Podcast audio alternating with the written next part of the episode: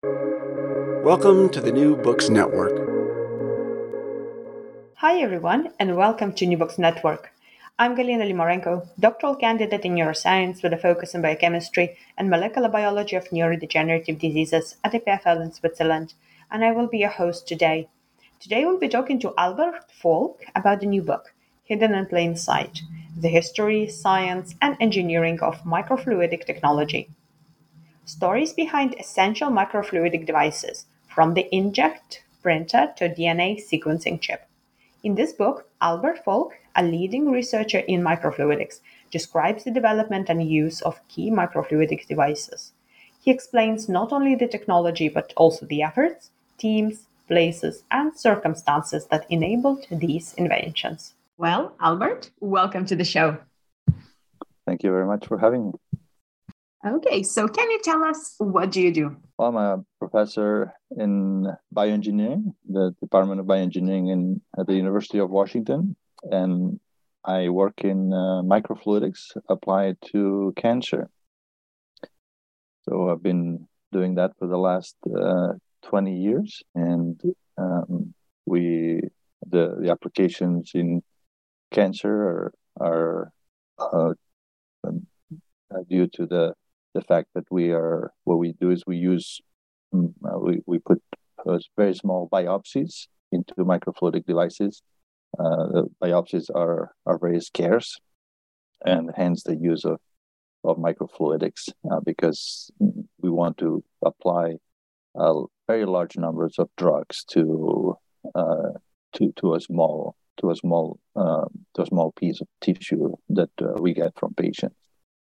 So that's in a nutshell what, what we do in, in my lab. Uh, we also apply uh, 3D printing techniques to develop novel novel devices. It's kind of a um, uh, you know a side uh, some side experimentation that we do in the lab, but um, it's mostly uh, cancer microfluidics that we do. And how did you get interested in uh, studying biotechnology and working in this field? this is a long story. when when I moved, I I started in in my in, in physics. I was I was born in Barcelona, and I studied physics. And I moved to uh, to Boston to to MIT for a postdoc, and also following a woman I had met in Berkeley. And uh, all, all all this is explained in my in the introduction of my of my book. And uh, then she became my my wife, uh, Lisa then I did a second postdoc at Harvard. That's where I really started my microfluidics work in in 1997 uh, when I met my my my mentor uh, Mehmet Toner, uh, who had a very inquisitive mind, and and that's where he always asked me to, to, you know why do we do things and so on. And at the time we were starting to ask uh, you know uh, starting to apply microfluidic uh, uh, microfabrication technology uh, to tissue engineering and biological problems. He was a pioneer in that, and and uh, then uh, microfluidics was the the right tool to uh, to follow up on that. At the time, you know, across across the the the road, practically at, at Harvard.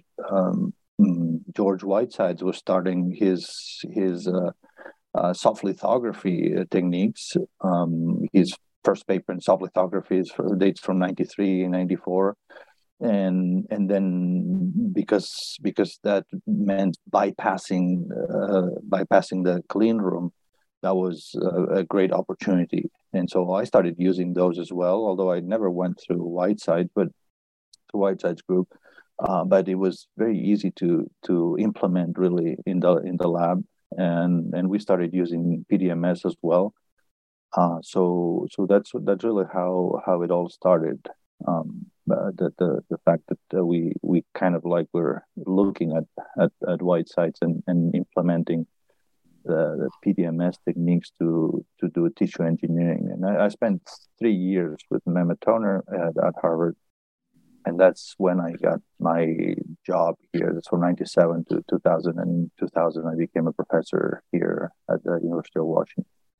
So you said you were uh, moving for your position. So can you just tell us how easy or difficult was it, uh, sort of you know uprooting your life and then starting position like a postdoc in a different country that's a very good question um, I, I, think it's it, it, can be difficult like um, emotionally to to leave your country and and so on. But for me i've always said that I, w- I would have never left uh, my my country if it had not been for the fact that i was I was uh, I had two motivations because I, I really had the motivations of uh, for me leaving I was uh, you know leaving because of science but also because of uh, because I had a love uh, reason to leave uh, and I, I, had a, a girlfriend and I, I, had I had met her in Berkeley before. And um, and then so I had a reason to go to Boston outside of science as well. And so I, I had really two powerful reasons. And and uh, we we had been having this long distance relationship. It was very clear that we loved each other very much, and and so so for me, but I I know it it, it can be very difficult, and I I um but but I it was also very clear for me that I did not want to do science in Spain um, because because it was very uh, I, I, I the, the, opportunities here were so much better, um, and so I, I had done uh, you know, like a year in Berkeley, uh, uh, more than a year, about a year and a half, and then I had been also a summer at MIT, and I had like uh, gotten a taste of this excellence uh, that that people here work work very hard, and and I was I thought I thought that was amazing, you know, that I had seen these these shiny labs, and I really I really wanted to do science here instead of the the science that we that I had um, grown accustomed to in, in Barcelona. So and, and now now it's it's got much better in in Barcelona uh, with the investments in the in the last twenty years. But but back then it was very different. Um, but now I've established my life here with children and my wife, and so so things have changed for me as well on a personal level. Um, and from your experience, what would you say to our student listeners and early career researchers? Uh, I, I, would say always follow your heart, but, but, no, no, I, don't mean follow your heart in a in a way that like uh, love and follow. You know, just just do what what feels right. You know, just just try to uh, go go after uh, go go where your passion lies, uh, and and then it, it won't it won't feel wrong. Don't don't try to to try to uh, optimize the monetary gain or, or things like that. Just just try to try to do what you think you, you're you're best at, and and and then people will will pay you right uh, after that. And and I, I think that that's uh, because life is too short, and and and it's not it's not worth. Um, at least for me, I, I just I just don't don't I, have never thought about money or anything like that, and I've been so happy professionally because I I was always thinking about enjoying uh, enjoying the learning experience. Yeah. So your latest book is Hidden in Plain Sight: The History, Science, and Engineering of Microfluidic Technology. So how did you come to writing it? Well, it, it, was really uh, itching inside of me. I mean, there's so many beautiful stories, and and and microfluidics is such a beautiful. Uh, it, it's so full of beautiful imagery, as, as you can see from the in the book. It's full of beautiful images. I I, I convinced the editor, uh, the publisher, to to include to make it in in full color, so I could include a lot of images from from from the people who attributed these and and I've also met all the people that started these microfluidic chips, uh, almost all of them. You know, Andreas Manz, Whitesides, Mehmet Toner, uh, Quake, and all their advisees. Uh, I mean, we just count uh, Whitesides, Hans Biebuyck, Shu Takayama, Noo Li Jeon, Abe Stroock, Denchu, Rustem Ismagilov, Sam Sia, John Rogers. Um, and, and so many did all the ones that come from Whitesides, and then they're all all the advisees from from them, and they're all my my age, and and uh, and so and I've met the, the, the senior people as well. So uh, so that, that that's uh, I, I I've met you know we, we've shared a lot of things over the years, and so I also enjoy writing. Um, I, I, grew up surrounded by books, uh, celebrating books. In, in Barcelona, we, we have a, a book day in, in April 23rd. I, I, don't know if you know that, but uh, my father was a publisher. Uh, my brother is a publisher as well. Um, and so, and, and my mother, my mother has also written several books. So th- this is my fifth book, by the way. But um, so so when covid struck for me it was the logical thing to do with all that free time. Um, so so just to sit down and write you know i i love writing. That's what i do in my free time uh, aside from playing soccer. And and so because because there were all all these people um, everyone was at home i decided to uh, start interviewing these people that I had easy access to, and and then collecting stories uh, from them. So I, I, wanted to to kind of figure out putting together all, the, like the history, but on a with a personal, uh, full of personal accounts, and and it's by no means like uh, you know the whole history because there's this this uh, parts that I had to leave out, otherwise it would have been. Uh, uh, you know, monster book, but but I had to pick a few examples. Uh, those are the examples of the chapters essentially, and and then and then I I made I made some like stories, you know, of the of those. Okay, so let's dive into the stories. And can we start with the very basics so we know that everybody's on the same level? So, what is microfluidic technology?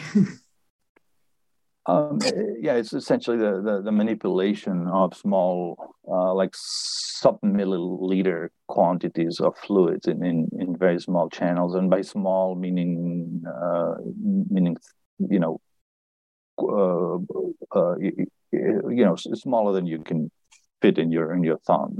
Uh, you know, sometimes some, the, the, the channels, the, the devices can be obviously larger. Uh, but the ba- basic premise of the book is that uh, most people are unaware of microfluidics and, and have been using microfluidic devices uh, all their lives uh, without knowing it. And so some are rudimentary, uh, like the ballpoint pen. It's based on a microfluidic principle. And some are, are fabricated using miniaturization technology, um, uh, like the inkjet printer or the, the glucometer devices that people, that diabetics use. Um, but what they all have in common is that the microfluidics are, are hidden from the user, like the mechanics of a car are, are hidden uh, behind a console, uh, or or the electronic circuits are hidden under the touchscreen in, in your in your in your smartphone, and that's why the, the and, and hence the title, uh, the hidden in plain sight.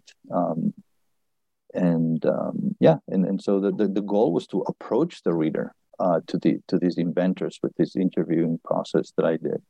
So, how did microfluidics start? Uh, I, I, I, think I think it depends on how you ask this question because I mean, there's been microfluidics since the beginning of time, and and uh, this this uh, there's two there's two ways to ask this question and, and when we talk about microfluidics if you if you mean microfluidic chips um, uh, which is what this book is about uh, it, it, they, they started they started uh, in uh, uh, with the analysis of of chemicals uh, by by with the need of analyzing chemicals essentially chemists realized that they wanted to miniaturize their instrumentation uh, to make it uh, more make the analysis more efficient.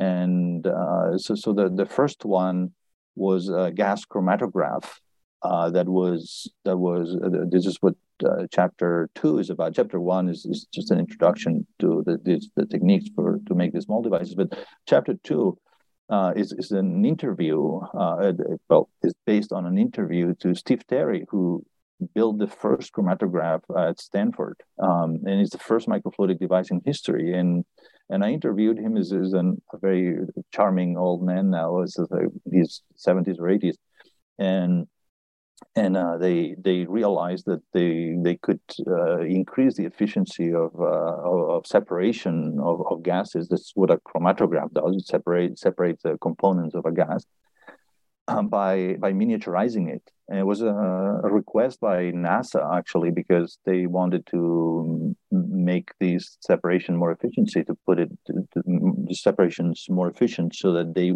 they so, that, so they could put it on a on a on a shot uh, you know on the space.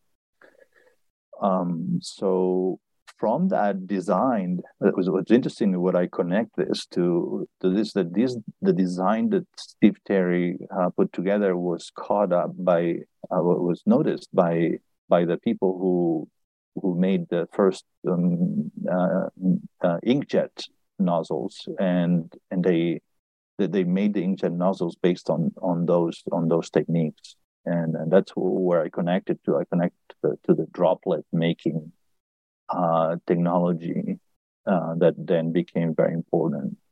Uh, and uh, and so so that, that's where kind of like the connection to the in, in the book I, I, connect stories with each other that then I connect that to the to the emulsions um, because the droplets essentially are uh, the, the, the, the, emulsions are, are droplets uh, are small drops in, in in oil and and they're very important in our daily lives. You know sauces the, that we eat eat and, and and drink every day are are are, are, are emulsions. Or they're, they're very tiny mm, uh, droplets. And and they, then I, I, talked about a famous chef from from Barcelona, uh, where I'm from. He's, really like the the Einstein of of chefs, and because I personally met him, and, and also because he he was uh, invited to host a series of lectures at Harvard in a in a on, on the science of cooking, which was then which were organized by Dave Weitz, who who's a world expert on droplet microfluidics. And, and droplet microfluidics is a technique for the analysis of, of tiny chemical reactions at ultra high throughput. So this kind of like goes back to the beginning uh, in the in the story of the in the storytelling of the, of the book. So that's kind of like I like to um, make make these loops in the in the book of telling going back to the beginning.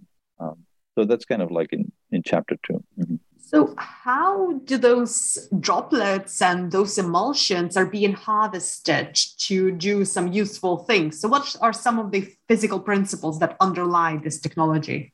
Well, the, the they're being harvested uh, in different ways. They they are um, they're produced. Uh, this I explained that in the book, and uh, they there's two there's two channels that meet, uh, well three really that, that meet at a, at a one point, and because the the channels uh, squeeze uh, uh oil. The, oh, two, two channels of oil squeeze another channel of water. There's a point where where the the the a water droplet gets created uh, from from continuous channels, and um, similar to what you would see in air when, when there's a drip of uh, a drip of, of, of water in a in a faucet, but it happens between uh, between oil, um, and and so you, you end up having lots of droplets being generated at a huge uh, at, at, at, at, at an unbelievable rate. We're talking about thousands of droplets generated every every second, and and uh, and and then they're they're put into a vial really, and, and they, you you you you you get them into a vial, and they, you get you you you can analyze them. You can pass them through lasers. You can pass them through uh, other microfluidic modules where they can be mixed or um, uh, merged and, and do all sorts of operations for for analysis. So, what were some of the very first and very important discoveries in this field? Well, in in the in in the in the book, I go through. I, I give several examples of of uh, how how these uh, how how microfluidic devices were used. Um, uh, and one of them is, for example, the use of microfluidic devices for uh, for um, uh, de- decoding the human genome, and and because they they uh, they, they can be used for uh, analyzing the uh, nucleic acids, so, DNA essentially. So the, the use of DNA, the, the use for, for DNA chips, and this was something that uh, was started by Andreas Manz and, and Richard Mathies at, uh, um, later at, at, Berkeley, and they developed these chips uh, for that were the basis of, of the human genome instrumentation. Uh, and now uh, for the next next generation sequencing that the, the, Illumina, the Illumina chips that are also microfluidics. so all, essentially uh, if you if you think about DNA chips or or uh, you know the, the analysis of DNA, uh, it's it's it goes together with microfluidics. Although people are not aware of that, so that, that's one big uh, I think big contribution of of uh, microfluidics uh, that has gone in the background and people are not aware. another thing that I that I think has been very very very impactful has been the contribution to um, blood analysis in general, uh, miniaturized blood analysis in the in the form of uh, uh, glucometers. Uh, this, this, I go through this in, uh, in the, history of this in in uh, chapter four, and and the, the, the history of this has been fascinating fascinating as well. I interview a bunch of people, but but and, and by extension, other uh, point of care devices that that has been so the, the, all the miniature, miniaturization of analysis of, of, bodily fluids has been a revolution uh, you, you know, using microfluidics. But but think about uh, uh, diabetic people now now they can go and and buy uh, uh, a, a, glucometer. I actually interviewed the one of the the pioneers in this the the, free, the developer of freestyle Adam Heller who who who, uh, when he was 11 years old, he had, he escaped from the Nazis, and uh, and so so they they they uh, these are these are now available for ten dollars at, a pharmacy, and and you can just you can just um, you know with a little bit of drop from from your finger, or not even that, wearing a patch on your side, uh, you can you can just monitor the levels of glucose in your body, and and uh, and and and you don't die. people used to die from this, you know. And the other, um, another very important contribution is is the pregnancy test. Pregnancy test is a uh, is, is a is a very is a marvelous microfluidic device based on a piece of paper that um, that contains uh, essentially a, a, a, paper strip that contains these stripes with antibodies and reagents that, that perform a, a very simple colorimetric reaction uh, with urine that can, that can detect if a woman is pregnant based on the levels of a protein that, that is elevated in, in, in, in pregnant women. And so that has been a revolution in in in in, in for, for for for you know women's uh, for women's health and, and women's sexuality in uh, since the 60s, of course. Um, and I talk also about uh, uh, uh rare cells, and uh, these are revolution that's still being being um, you know in in the making. But this was started in, in my advisor's uh, Mehmet lab uh, but he so so that that that chapter is uh, very rich with anecdotes, of course, because I had a lot of insider information, but also with uh, uh, you know it, it's it's a it's a revolution because because they are able to create devices that have uh, that that harvest uh, very uh, rare cells in our blood. We're talking about one cell per billion cells in in in our bloodstream that could that have can that that uh, signal the presence of cancer. And so they they the the, the idea is that we can detect uh, cancer before before it's it becomes uh, a problem for you know this is the first signs of metastasis. Uh, these are cells that are involved in the metastasis in, in our body. So so but they, they're very in very small numbers, and uh, and so they are they're essentially uh, just by filtering uh, your your blood um, at a, at a huge rates, very very fast rates, they can detect them, and uh, with with a variety of designs.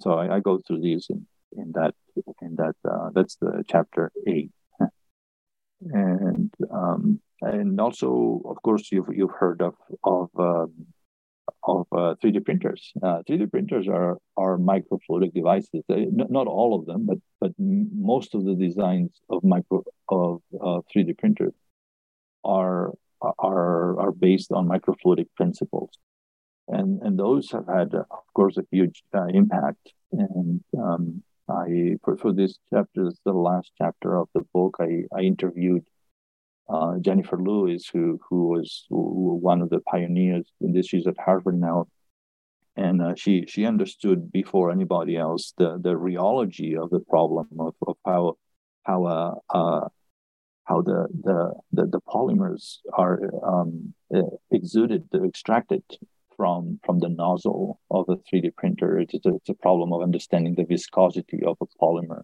uh, and and so she she's based her career on on on this and she's built 3D printers that do the things that nobody could imagine they could do. And she has a very successful program uh, at Harvard and, and does amazing things. So, uh, but but I talk about a lot of things about about 3D printers in general. We talk we show, we show also how people can 3D print food now and um, and, and, and, other things. I talk about the, the pioneers like uh, Greg Nordin, who also uh, printed the first um, uh, microfluidic devices with 3D printers and, and so on. So it, it's it's a it's a kind of a book full with filled with anecdotes and uh, that I have known most of the people. Oh, it's fascinating. Microfluidics are everywhere without us yes. even realizing.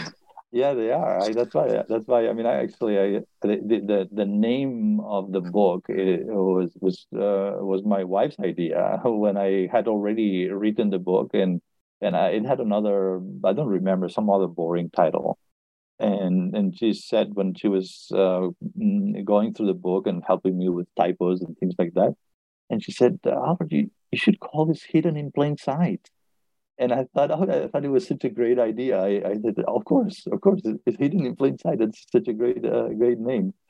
And and then, uh, like about two, like about a month ago, I did a search on Amazon. It turns out there are several books called Hidden in Plain Sight, which which I didn't I didn't realize, but uh, but they're they're they're very uh, strange books. There's, there's, a couple of them are re- from uh, religious sects, and uh, so yeah yeah it's they're very but they're like self-published books and well this one on some other some other strange some other strange thing but uh, anyways it's not a unique book uh, it's not a unique title unfortunately but uh, but it is it is uh well, you, that's what the subtitle is for i guess. Exactly subtitle makes it really unique. Yes. So um, i was wondering then how are those small devices manufactured and how easy or difficult is it to make them?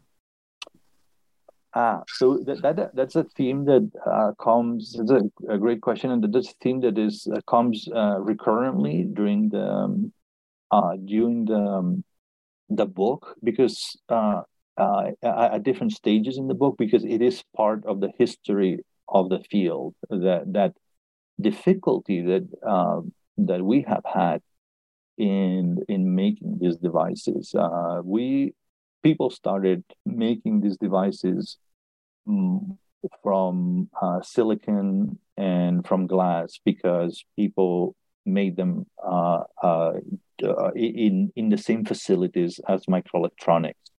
Uh, it, it, essentially the people people that were that wanted to make the, the, the first micro microfluidics engineers were people that had uh, that were very close to microelectronics engineers. They were, you know, at IBM or or at uh, at uh, Bell Labs, and, and they they were they had no other tools, so they they had the same materials, glass and and silicon. But but very quickly it became obvious that those materials were not ideal, and and uh, that's what I, I, I, wrote a whole chapter based on on this concept called the, the democratization of microfluidics because because I, I they, they saw in, in the in the 90s early 90s uh, essentially Whiteside saw b- uh, better than nobody else that that there was a huge problem with how devices were made at the time, it was they were made in in in in, uh, in, in glass and silicon. That that it was very difficult to make devices that way, and and and he he came across with a new material uh, PDMS, polydimethyl siloxane, which is like a transparent rubber. And and uh, he and and and I explained the, the how how they came across this because I, I, I interviewed the people in in his that had been in his lab uh, in the very early stages of, of PDMS uh, handling, uh, which is uh, uh, Chaudhuri and Amit Kumar, and and uh, it was wonderful that I could get a hold of them uh, to to to figure out w- what was what was you know what was going on through their minds at that moment. So they uh, and and and and uh, Amit Kumar in particular, he was the first the the person who published the first paper on on soft lithography, which was the, the technique that superseded essentially and that, that uh, allowed people to make microfluidic devices in this new material, uh, PDMS and and and essentially still uh, about 90% of the of the devices are still made in PDMS because it's so it's so easy. Now, what I explain also in the book is that that material has several problems uh, in terms of manufacturing. Uh, it's it's wonderful. It's, it's very biocompatible. It's elastic. You can make microvalves. I also talk about microvalves. I even interviewed Mark Unger from uh, Steve Quake's, uh, who Steve Quake's invented the, the PDMS microvalve, and Mark Unger was the, the student who, who invented it.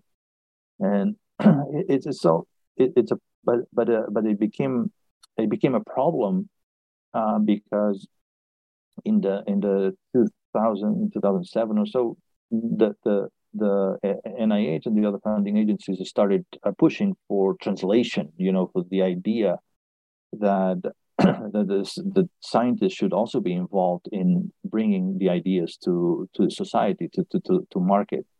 And which I think it's a it's a great idea, but it has the, the problem that uh, you know some some of these techniques are not good for for mass manufacturing, and it became very quick, very obvious obvious it became obvious very quickly that PDMS was not amenable uh, to mass manufacturing because it's very cumbersome to it's very manual. Manual the te- the, techno- the technique is very manual involved. You, you you have to put you have to do it's it's it's a molding technique to to to you you you mold the channels um, it's actually very easy to do but it's also very hard to to make it in an automate in an automated way so i talk also about all the techniques that are now being implemented more and more uh, eh, to to make it in plastic. So most of the most of the uh, objects that you you're probably holding in your hands right now are, are made of plastic. You know, the, your pen, your your glasses, or or, or your phone. They, they have cases that that have uh, that have, that are made on plastic by by techniques such as the, uh, molding technique, like injection molding or hot embossing and these techniques are much more amenable to uh, high speed and, and, and, high volume manufacturing. And so now the the uh, uh, the engineer micro, microfluidic engineers are turning towards those because those are also based on uh, these thermoplastic polymers that are very biocompatible. Uh, they're a little bit more difficult to work with than PDMS, but instead they are very, very uh, uh, mass manufactured, so they're directly translatable to to to uh, you know to, to, to, to things that you can sell later. So, so that's that's essentially the, the short story behind the, the problem or the, all the techniques that you that you see in the book. I also talk a little bit about uh, about uh, there's also a chapter on on 3D printing because 3D printing has also uh, a lot of promise, although it has challenges in in, in biocompatibility. Uh, but it has been very important in the in 3D printing of of uh, uh, hydrogels uh, for for bioprinting and and because because of the of the compatibility with, uh, with, with because hydrogels are materials that that you that you can directly uh, they're, they're very compatible with our physiological uh, insight. You know, so so those are, essentially all, all the you know, very short summary of, of, of, what we use in our in our in, in, in microfluidics. The, the uh, glass and silicon in the old times, PDMS uh, uh, later on, uh, inje- um, injection molding, injection molding and hot embossing for thermo- thermoplastics, and, and also uh, hydrogels. Mm, the biocompatible materials are so exciting, especially when we think about applications for the organ building, for example. Uh, yes, is that a question? yeah, uh, uh, I was just yeah, I, I was wondering whether you know there are some of these applications are going even beyond sort of uh, you know general general uh, uh, fantasies and uh, maybe yeah, thinking yeah, yeah. I'm sorry. Yeah, I was giving you a hard. I was giving you a hard time. Yeah, yeah. No, I, I was. Uh, I, I think uh, the actually the the the the book ends ends in in this uh, ends with with a beautiful figure from uh, from uh, from from uh, from a 3D printed uh, from these 3D printed uh, organs, a set of figures from these 3D printed organs. You know, one of which was a was a, a beautiful cover in Science from from a, a, collaborative effort between Jordan Miller and and um, and Kelly Stevens. Uh, Jordan Miller is at Rice University, and Kelly Stevens is is here at the University of Washington and so they they um, and, and they use they use hydrogels and, and essentially i mean you, you can you can 3d print uh, a lot of very fancy microfluidic devices also in hydrogels um, and, and, so that that's what it's covered in the in the last chapter in of the book in 3d printing uh, because I think it has a lot of applications in that in that organ organ printing uh, technique, uh, yeah, field. So, of course, organ printing is very specific and it's going to be, uh, you know, for, for one patient. But when we think about scalability, say 3D printed food, so how possible is it to scale up? Um, yeah, I mean, I think it, I think it will depend. Uh, one nice thing about 3D printers is that you you can always scale up by having more printers, and, and by and by having um, and by having a distributed what's called distributed manufacturing you, you don't you don't need to manufacture everything at one place uh, you can send a design to many places and you, you have seen this during during the pandemic during the pandemic there was this uh, shortage of, of of of these masks for hospitals right um, i'm not talking about the masks that we wear every day i'm talking about the the the these these masks that that, uh, surgeons had to wear over over their over their faces. You know the um, the, the the the ones that were um, you you wear like a like a helmet and then and you you wear like a a, a shield a face shield. That, that, was that was what it was called. And they, and they had to those were 3d printed. Um, and it was very, it was a very simple thing that you put over it was a two piece thing and then you you put a the, the face shield was was was just a uh, essentially like a, a transparent uh, like a transparency. But you, it was a very simple thing, and, and people realized, oh, we don't, uh, we don't. This doesn't need to be manufactured. This could be 3D printed at like a, a, you know a thousand different points across the country. We just distribute the design, and and people can say, and and this is what was done uh, during during the uh, during the pandemic um, because because it was so much more efficient, and that's called distributed manufacturing. So I think that that um, uh, that's a natural way of scaling, is because mm, these machines are not are not meant for high volume high volume manufacturing. They're they're, they're meant for distributed manufacturing. So somebody can just upload their uh, design to Thingiverse or some other de- depository. Exactly. Mm. Yes. Yeah, that's a very clever way. Mm-hmm. So, what do you think is the potential of this technology for the future? Uh, you mean microfluidics in general? I, there are uh, well, it, it, there's not a single potential. There's there's uh, I, I, think um, microfluidics has has uh, it's like it's it's it's a it's a tool. Uh, it's a tool for, to make uh, so many things, and and we're talking about uh you know one thing is uh, organs on a chip but but uh, another the uh, you know artificial organs another another potential is for uh, for, for for better um, uh, point of care devices it's, it's, a, it's very different it's kind of like diverging well one is for inside the body the other one is for outside the body uh, or for um, genetic analysis and, and, proteomic analysis and, and, and even secretome analysis. Uh, that would be even even more uh, more far fetching. You know, kind of uh,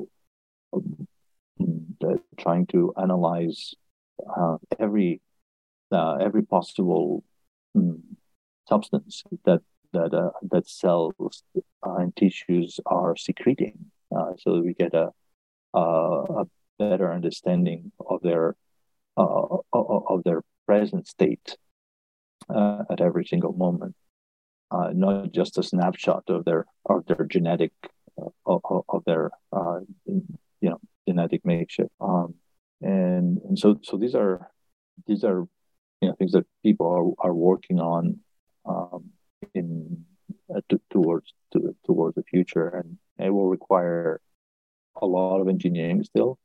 Um, automation is another area in which uh, it requires a lot of uh, investigation uh, because we still don't have uh, the equivalent of uh, uh, a simple electrical valve. The best valves that we have right now in microfluidics are are simple, very simple valves that that, that are elect, uh, pneumatically actuated, but that requires that the device be tethered to to uh, to to to a you know to some, but there's no such thing as as like a we don't have a device like a smartphone that operates operates without being uh, being tethered. There's some now that are, operate uh, very cleverly with um, uh, with with capillarity principles where where there's a lot of built-in automation uh, with sequences uh, that are built in uh, that have been that have been uh, lately have been demonstrated uh, by David Juncker and others. Um, and and so yeah, those I think I think the other area in which this the need for innovation is also in the materials uh, for for for 3D printing. Uh, right now, although there's a lot of enthusiasm for 3D printed microfluidics, we actually have a very limited set of very limited set of tools uh, there with very limited set of choices because we, we don't we cannot 3D print uh, anything we want. We we most of the materials out there are not very biocompatible. So if you, you ask me, what is that we can 3D print in in in uh, in microfluidics, well, it's it's limited still, and so it would be nice to to have broader set of tools uh, where we could have maybe like you know a dozen or or twenty different materials of all types of properties, so that we could build you know all all all types of of uh, uh, of of, uh, of functionalities inside inside the inside device. Um, but it, it will come. It will come. Do you feel that microfluidics eventually going to be um, another sort of point of focus for biohackers like CRISPR has become? Um, no, I don't. I don't imagine how. no, I don't see that that being a problem. How would they hack it? I, I, I'm not even aware of uh, that problem. Sorry. It's not uh, easily accessible technology to make microfluidic devices, is it? Uh, I, I, think it's, it's, it's easily accessible. I just not not see it um, easily hacked. I, I don't know how to. I, I wouldn't know how to. yeah, it would be it would be very obvious uh, if, it, if it were uh, someone. You know, one thing is the stealing the, the, the intellectual property or things like that, but but uh, hacking, uh, as in uh, introducing a malicious uh, bug or things like that, that's a very that's very different. Oh, that's great to hear. so, just reflecting a little bit on a wider picture. So sometimes uh, these technologies that we develop, we don't really see the immediate applications, for example, but you know they, they will come in future. So why is it important for us to be researching and investing in the development of these technologies, even if they don't have the apparent application at the time? well, for, uh, for me, it's uh, that's a difficult question to to answer because for me, it's uh, the, the applications are very are, very obvious. I guess you're asking me to put myself into the mind of someone who who for whom the applications are not obvious. Um, uh, I would I would have to maybe I would tell them to read my book and, and and tell them that that the, the, the, there are there are a lot of and, and get them familiarized with the uh, with the field of microfluidics because because microfluidics uh, uh, you know, if you if you if you walk into a, a, a biology lab, okay, or into a chemistry lab, this is this is a, a very obvious at that point. Um, the manipulation of fluids uh, is everywhere, right? So you the biologists have to pipette, and um, chemists have to do chemical reactions in in their in their vessels, right? In their um, in, in, their little tubes. So there, there's always the benefit to miniaturizing those and and making excuse me and and making uh and, and, and making these reactions in a in a smaller in, in, in a smaller um, at a smaller scale. And there's a point where that scale becomes microfluidic and it requires microfluidic techniques. There's always a benefit. So when you when you realize this, that's when you want to read my book and, and see what has been done, which uh, people realized this uh, in the 1970s, 1980s, and that's where uh, Andreas Manz formulated uh, their uh, he's, he's he was a chemist. He is a chemist, and he formulated his his uh, first, mm, you know, the, the principle of scalability and all that stuff. So all this has been has been done, and and I think that that that it, when you realize that that there's a uh, there's a, a, tyranny of pipetting uh, in in and I'm not the first one to say this. It's a, it's a saying by by uh, by uh, Steve Quake, and and you know the the the, the biologists are, are submitted to this to this uh, subjected to this tyranny of pipetting, then you, realize that it's extremely important that microfluidics is is, a, is that's why it's a tool that is now being adopted uh, that has been already adopted by uh, by biotechnology companies, um, chemistry companies, etc., to upscale their products uh, because because it's uh, it's there's always a financial gain, uh, an efficiency gain in, in, doing these processes at a at a smaller scale. Excellent answer. My uh, pipetting thumb agrees with you. yeah. So, what discoveries in your research for your book hidden in plain sight surprised you the most? What, uh, sorry, what discoveries? Yes, maybe you came across some interesting topics, or maybe you discovered that you, for example, as you say, really love writing. Yeah, well, no, I already knew that I love writing, but I I think that in general, mm, my, the, the, the biggest pleasure that I derived the, the discoveries were the stories uh, the personal stories uh, during the interview process. That that was uh, a, a, a, great, um, I guess, idea that I had for this was was that um, well, having the ability to to um, uh, access all these researchers who, who were at home.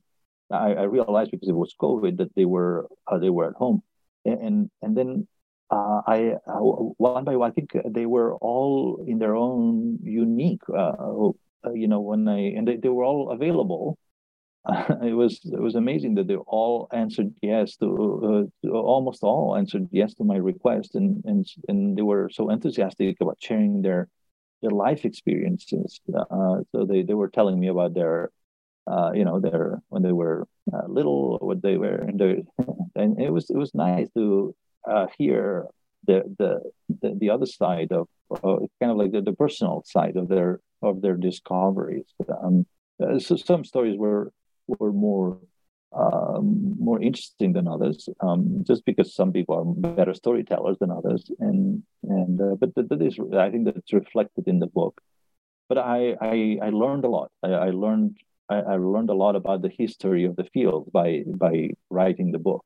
Uh, so that that was what I I'm, I'm very happy I wrote it because in, at the beginning uh, when I started writing it was more dry. Uh, but when because because COVID struck, I, I was able to do it in a more to have this this more personal uh, approach uh, that that allowed me to uh, approach the the the inventors to the readers this way. Does that make sense? Yeah, for sure. Love it. Mm-hmm.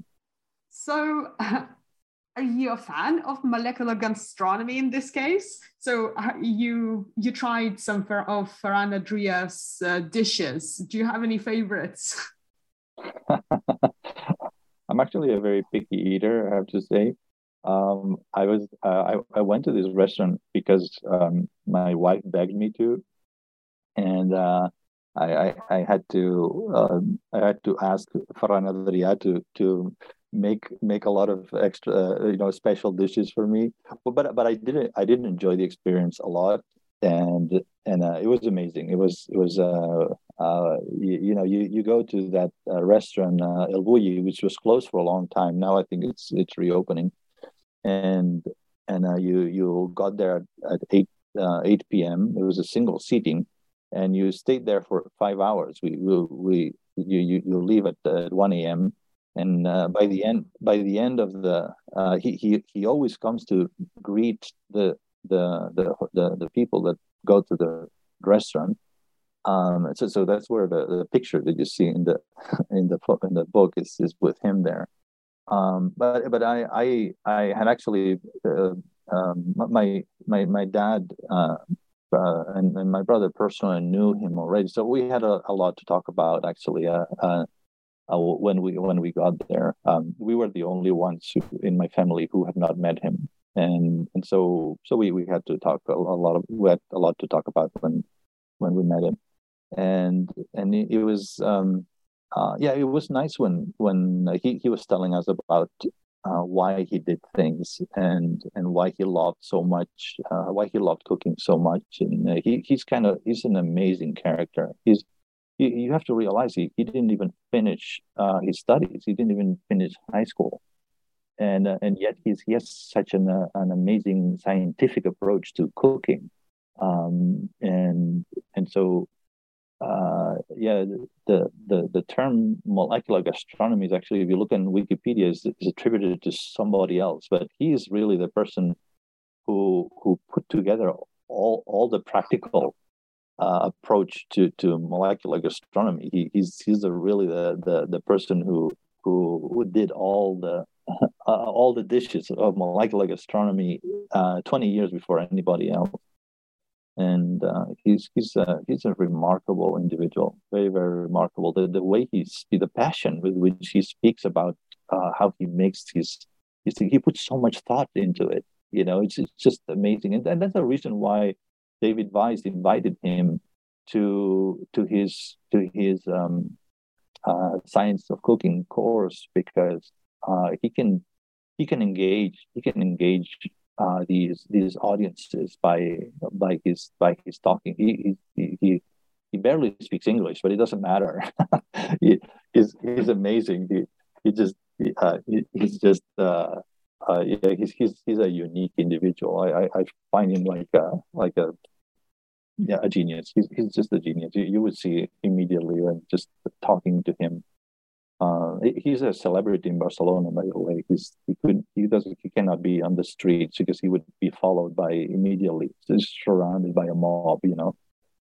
but so it, it, that's fun. It's funny that I explained that I, I ran into him on the street in in Cambridge just by chance and uh, and he recognized me. And I, of course, I saw I recognized him because he because he had been uh, to the rest. We had been to the restaurant, and and I, it was funny that he was just alone on the on the streets of of, uh, of Cambridge.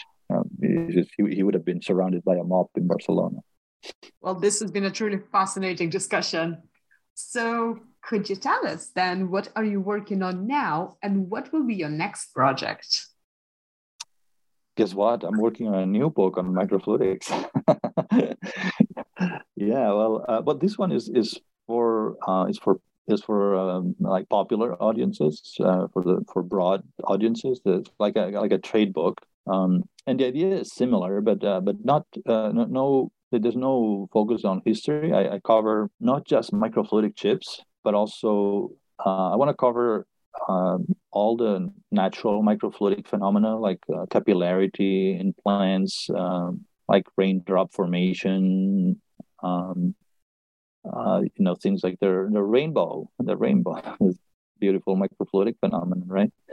Um, blood flow in capillarities, uh, our sweat, uh, but but also the, the impact, uh, uh, you know, starting with a with a human story behind it, and and also um, and also but also covering many rudimentary devices based on these principles. For example, the, the candle wick. The candle wick is, is a is a is a microfluidic device because it, it's based on capillarity, or the paintbrush, uh, or the, the carburetor, or the, or the fuel injector.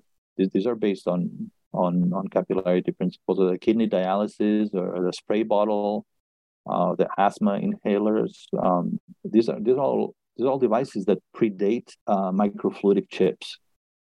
And I, of course, I also want to talk about microfluidic chips. It's going to be a, a larger book, but again, not the focus will not be on the history, but on illuminating microfluidic mechanisms for the non-expert reader. So that, that's that's the that's my that's what I'm working on now. It's kind of like halfway already. Yeah. That sounds super exciting. I hope you come and talk to us about it. Mm, sure, that'll be my pleasure. So, what would be the best way for our listeners to find more information about your work and also your books? Uh, oh, just Google Albert Folch and uh, uh, the University of Washington. and yeah, uh, Google Albert Folch books. Uh, I think uh, in or Albert Folch MIT Press, for example, they'll they'll get to the book. that's that's the best place. Excellent. Well, thank you so much for joining me today. My pleasure. Thanks for having me.